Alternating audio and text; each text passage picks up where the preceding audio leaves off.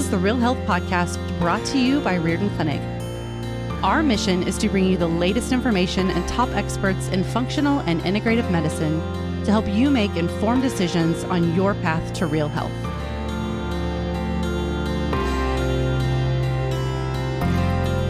Well, welcome everyone. This is Dr. Ron Hunninghake. I'm the Chief Medical Officer at the Riordan Clinic, and I'm pleased to have Dr. Dustin Moffitt, who's our doctor up at the Hays Riordan Clinic satellite. And we're here today to talk about uh, the underpinnings of, uh, of a new phenomenon, which may not be that new, called uh, long haul COVID. So this uh, this is evidently a situation where someone who has had the COVID infection they recover, but uh, they are uh, they are hit with a number of chronic symptoms. So, uh, Dr. Moffitt, what kind of symptoms do you encounter, or what have you read or heard about that uh, characterizes this long haul COVID, or some people just call it long COVID? Uh, probably the two most common that I see are going to be fatigue or long lasting shortness of breath. Um, some occasionally I've seen some palpitations come up, which is like the heart skipping a beat. Um, we've seen joint pain, but th- these are all pretty typical things that can happen with almost any long term type of illness. I think people also have trouble with their digestive system, some like irritable bowel type things. Uh, they have uh, fogginess. Their memory is not as good. Uh, they can have uh, sleep disruption and uh, and and some psychiatric type things like uh, anxiety and depression that they had never had before. So it's it's a bit scary for the general public when they think about you know obviously the COVID infection itself is bad enough and the, the danger of actually dying. There's so many people dying, but then even people that recover they've got a uh, a long haul ahead of them in terms of trying to uh, get over this. And so, what we wanted to talk about today uh, is uh, a little bit about how the Riordan Clinic uh, deals with uh, any kind of post-infectious disease syndrome. And so, I think, don't you pretty much recognize that? there's a number of post-infectious disease syndromes. What sort of things have you encountered in your pra- practice, Dr. Moffitt? Two most common would probably be uh, chronic Epstein-Barr virus, which is after a monoinfection, um, chronic Lyme disease. those are probably two of the most common that we would see here in this clinic. A lot of the fibromyalgia patients that I've seen uh, will report that it started after the flu or after some more serious uh, infection. So, so and what what is pairs, it about? Go ahead. That pairs greatly with what you were saying with the the gut uh, earlier. I would say a very large majority of my fibromyalgia patients improve just by addressing the gut health almost alone. Now, granted, there's always always outliers, um, but the the gut is a huge proponent of our immune system. Uh, what are the studies saying? Up to about 80% of our immune system cells are, are made straight in the, the gut. Well, what I'm reading is that there are now people uh, having the, the long haul COVID and they're looking for help. And uh, what's happening is uh, a lot of doctors have not encountered this before. And so the tendency is to treat the symptoms, uh, pain medicine for the aches and pains, uh, antispasmodics for the irritable bowel, antidepressants for the depression, there really is not a good medicine for chronic fatigue. So what what do you think uh, Riordan Clinic has to offer these people, and uh, do you think it ties into how we've approached people in the past? It does. So I don't know that this chronic illness would be much different than an approach uh, that we look at all of our chronic illnesses. So we can take a step back and say, okay, what's going on? Are there a lot of lifestyle factors that are coming into play, like um, they live a very stressful life. And then obviously being in a time of a stressed economy and a new pandemic going on, is that contributing to depression or anxiety? Um, or is it the stress that made their hormones tank that now they're having extreme anxiety? Um, are they entering time of perimenopause? Uh, or so everything compounds up. But then taking a step back of chronic illness, let's say we, we have all these essential nutrients in our body that make our cells function. And in times of chronic illness, we'll see a rapid depletion of who knows what nutrient, but that's where testing comes into play. Well, you know, and also the, the, the strange phenomenon of people losing their smell and their taste, that could be a sudden drop in their, their maybe meager zinc reserves. A lot of people are running low in zinc. And so this is an, an illustration of one of the nutrients that could be going low. Mm-hmm. Or just even a simple uh, offsetting of some of the electrolytes in the body. Uh, the the nerve is a conductor, and without um, electrical charge to transmit, it's not going to uh, be balanced and not be able to receive the messages of smell. There's a lot more to this conversation, and it's coming up right after a quick break. Today's podcast is brought to you by LivOn Labs, makers of liposomal vitamins and supplements. LivOn uses liposomal encapsulation technology to protect nutrients from destruction in the digestive system. This allows for more efficient delivery of essential vitamins and nutrients. Choose from various supplements that support health and well being, such as Lypo-Spheric vitamin C, magnesium, glutathione, and more. To learn more, visit LivOn Labs. That's L I V O N labs.com.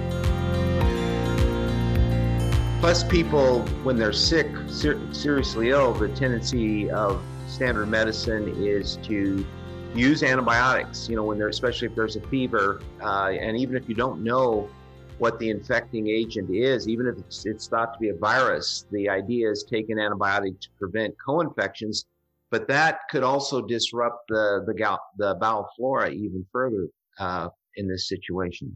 Well, and and that kind of goes with COVID currently. I mean, they've been using azithromycin or doxycycline and seeing some results by shortening COVID, but now they're they're making those symptoms go away short term, but long term, what is that going to do?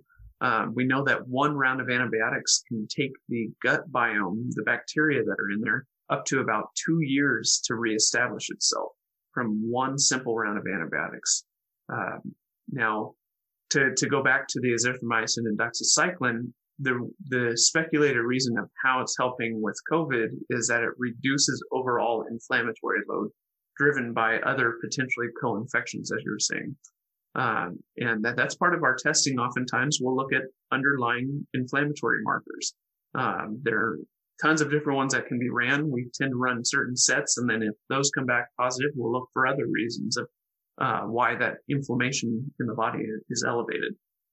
Many of these patients uh, probably were immune compromised to begin with, with either chronic diabetes or uh, they may, like you said, serious stress, uh, sleep disorders, obesity, lack of activity, lack of sunshine, low vitamin D. All these things are root causes that they got by with uh, when life was fairly level, but when they get hit with one of these serious infections, especially COVID, uh, all of these uh, these deficiencies, in a sense, gang up on that person and make them a, a, a sitting duck for uh, turning in turning an acute in problem into a chronic problem.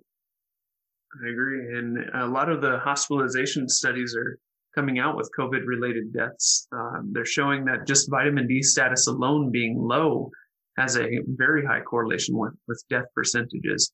And then just by improving the serum status of vitamin D by only 10 points, that death rate dropped by almost 20%. Yeah. Well, Dr. Riordan, who was the founder of the Riordan Clinic, was big on measurement. He basically says, unless you measure something, you can't manage it. And so, uh, so what, what would be some of the tests that we would do here at Riordan Clinic that would help elucidate the underlying causes of this uh, long haul COVID or any other chronic infectious problem.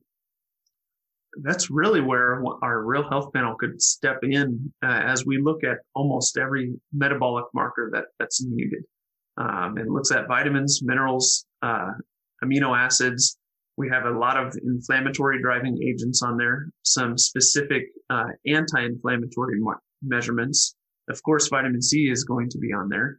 Um, it seems to be a universal treatment for many conditions, uh, or at least conjunctive treatment.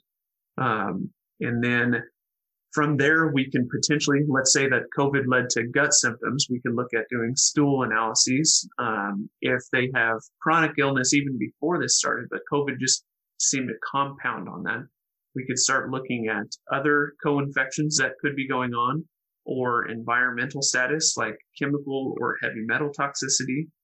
Uh, any, any of them that I've kind of missed that you would run? Those are probably the main ones. Uh, I was wondering. I know people who are listening in. They'll say, "Well, great. This let's get all those things measured." But is there anything we can do acutely? What can we do right away that can help people start to feel better? Start eating a, a good, well-rounded diet that's going to nutrify your body. Move your body. Get some exercise or movement of some sort. Make sure you're getting adequate sleep. Manage stress um, and then there are certain nutrients that you can be taking. Vitamin D, we know, is probably one of the best, and vitamin C. Um, there are others that can be. We, we have our immune support protocol posted on our website, riordanclinic.org. You can always look towards that.